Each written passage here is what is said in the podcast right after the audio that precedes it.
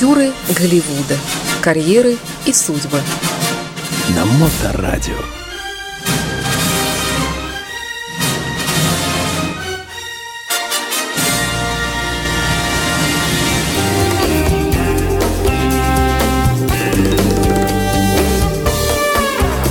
Доброе время суток. Вы слушаете радиостанцию Моторадио. В эфирной студии автор-ведущий, постоянный автор-ведущий программы «Актеры Голливуда», «Дневной сеанс», писатель Илья Либман. Илья, здравствуйте. Здравствуйте. Как ваши дела?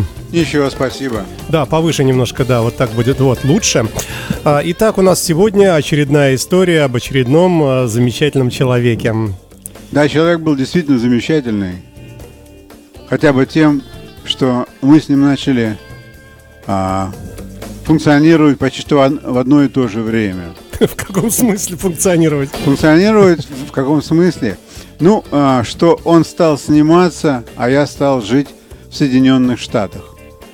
Он на 1 год моложе меня, и вот такое несчастье случилось, что 13 марта он умер, и я должен был вести программу про него в прошлый вторник. Ну, дело все в том, что я был сам не очень здоров, и поэтому, так сказать, программа просто перенеслась на 1 неделю.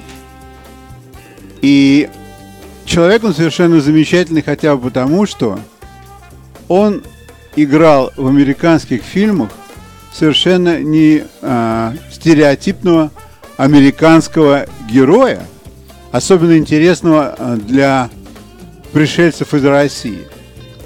Ну, что вы имеете в виду? Ну, во-первых, он играл... Дайте я расскажу сначала. Давайте, да. Я расскажу сначала такую вещь, что, во-первых, он родился в довольно хорошей семье, в смысле, что все у него было.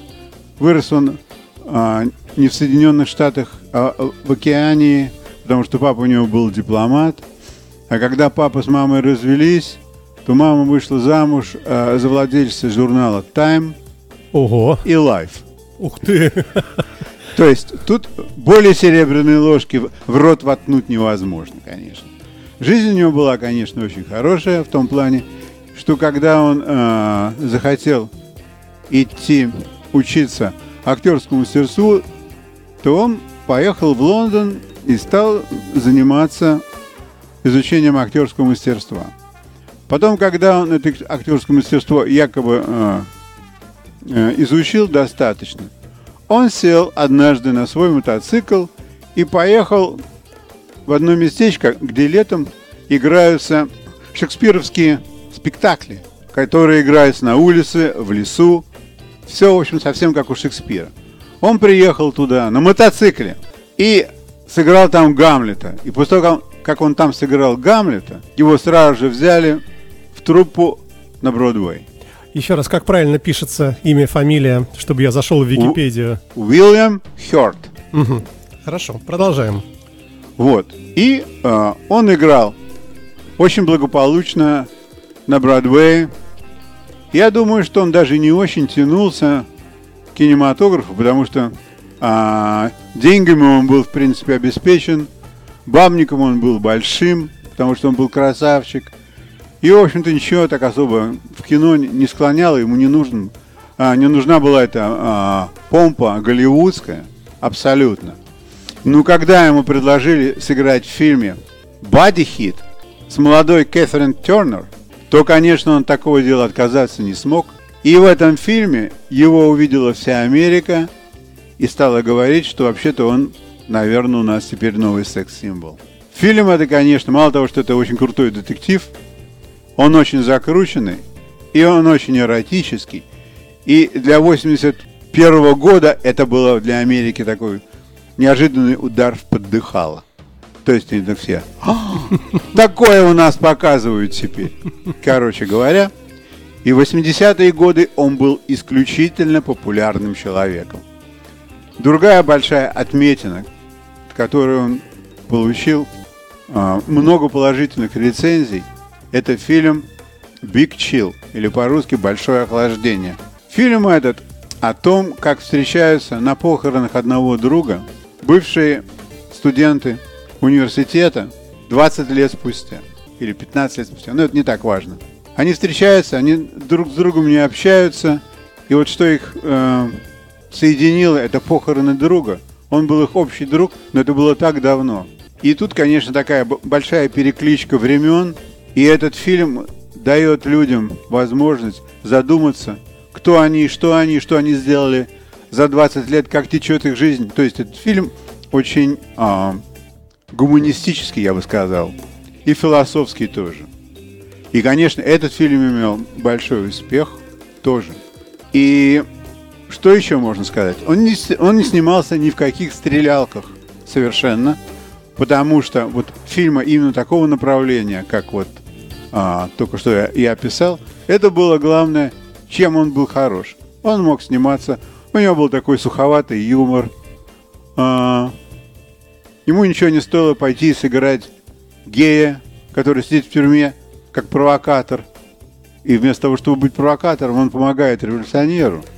То есть в те годы такое вот сыграть, чтобы человек добровольно на себя такое накаркал. Этот фильм называется «Укус женщины-паука». Совершенно замечательный фильм. Он за этот фильм получил 3 награды. Он получил «Оскара», он получил «Золотой глобус», и он получил «Бафту» за 1 фильм. Настолько хорошо это было и неожиданно. И, конечно же, на него смотрели и ждали каждый раз, когда он придет в кино. Слушайте, фильмография гигантская просто. Да, я хочу сказать, что из всех людей, которых я тут перечислял на протяжении, может быть, 1,5 лет, я думаю, что у него больше всего фильмов. Где он участвовал, да. Да. Он снялся за свою жизнь в 78 фильмах и в 25 телешоу. Что, в принципе, тот же самый фильм. Вот. И, конечно, это очень много. И то, что он занят был до самого последнего дня своей жизни, можно сказать. Вот последний фильм «Марвел». Он играет генерала Коса во многих сериях. И вот в последней серии «Black Widow», «Черная вдова», он играет там. Я так посмотрел, этот фильм мне удалось посмотреть в последние дни Netflix. И я так смотрю, это же тот же самый Уильям Хёрт. Немного там постарше. Он хорошо выглядел. Да. Он хорошо выглядел. И он очень много снимался. Да, что можно еще сказать про него? А для меня он был еще интересен тем, что в 1983 году вышел фильм под названием «Горкий парк». Этот фильм посмотрела вся Россия. Я не знаю, смотрела ли вся Россия или нет. Я помню, что я знаю, такая команда была, московская, «Горкий парк». Угу. Так и есть. Хотя, может, уже и нет. Наверное, нет уже сейчас. Угу. Они были довольно приличной командой. В свое время, я помню, они была для москвичей. То есть москвичи, они, конечно, на полную катушку-то не тянут. Так. Ничего они в этом городе были. Они по Америке, по-моему, гастролировали. Да, они приезжали в Америку. Угу. Это совершенно верно.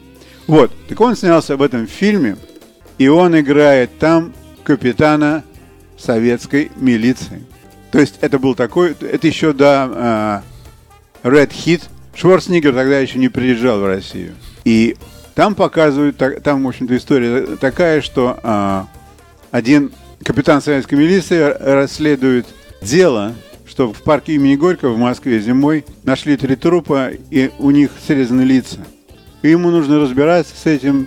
И дело такое очень запутанное. И у этого человека не очень хороший послужной список на работе.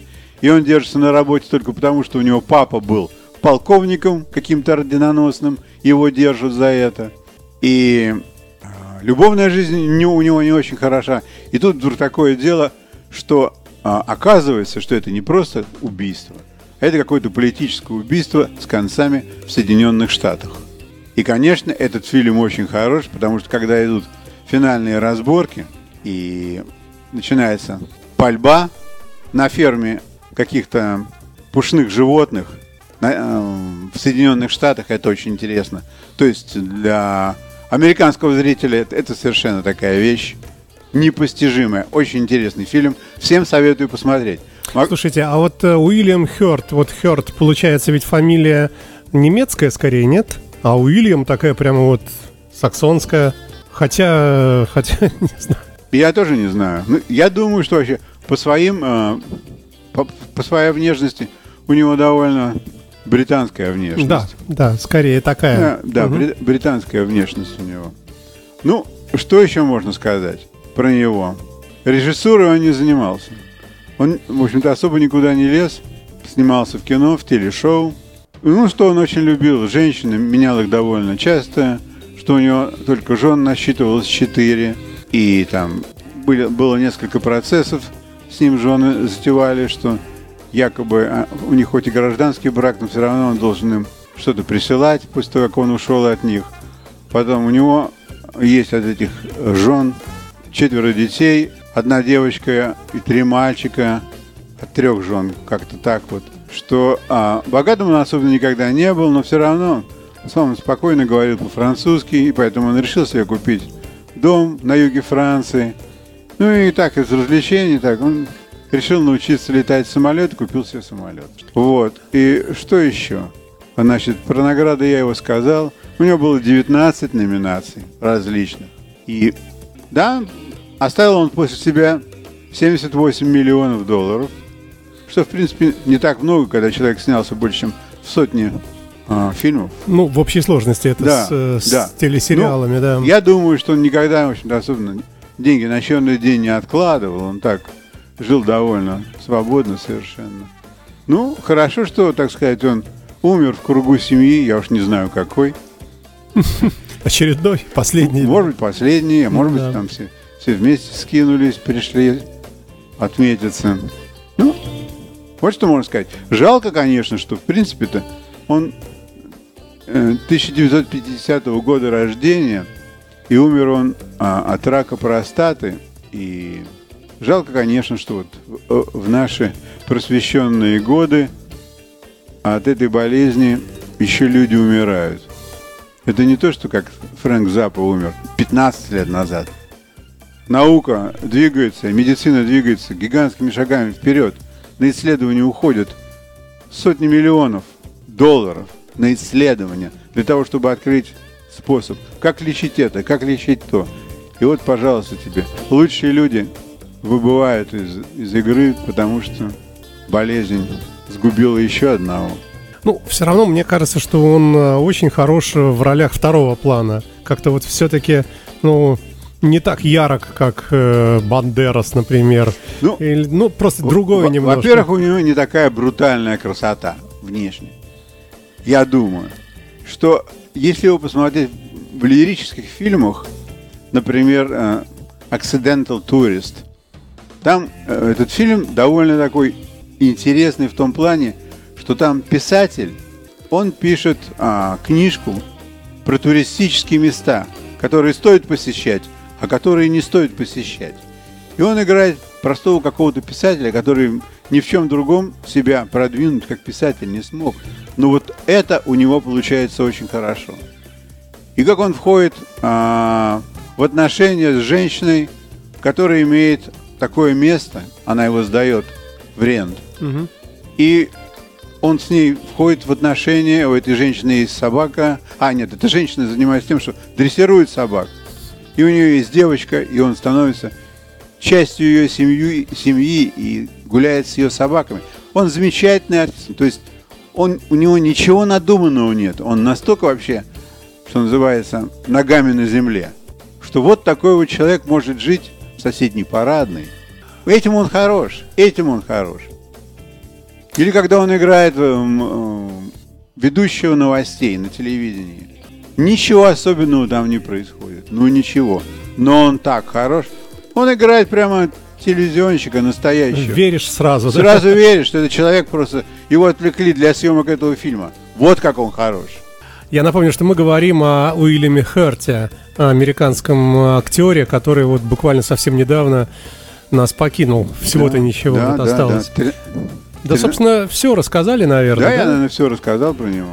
Выложим обязательно подкаст. Замечательно слушают ваши подкасты. Сейчас в Яндекс.Дзене мы очень неплохо так представлены. Так что я уверен, что люди будут рады услышать и об этом человеке тоже. Все тогда на сегодня, надеюсь, да? Да, до следующего вторника тогда в этом формате. Пока послушаем музыку и скоро вернемся с рок-новостями. Спасибо, Илья. Спасибо. Пожалуйста, конечно. Вы слушаете Моторадио.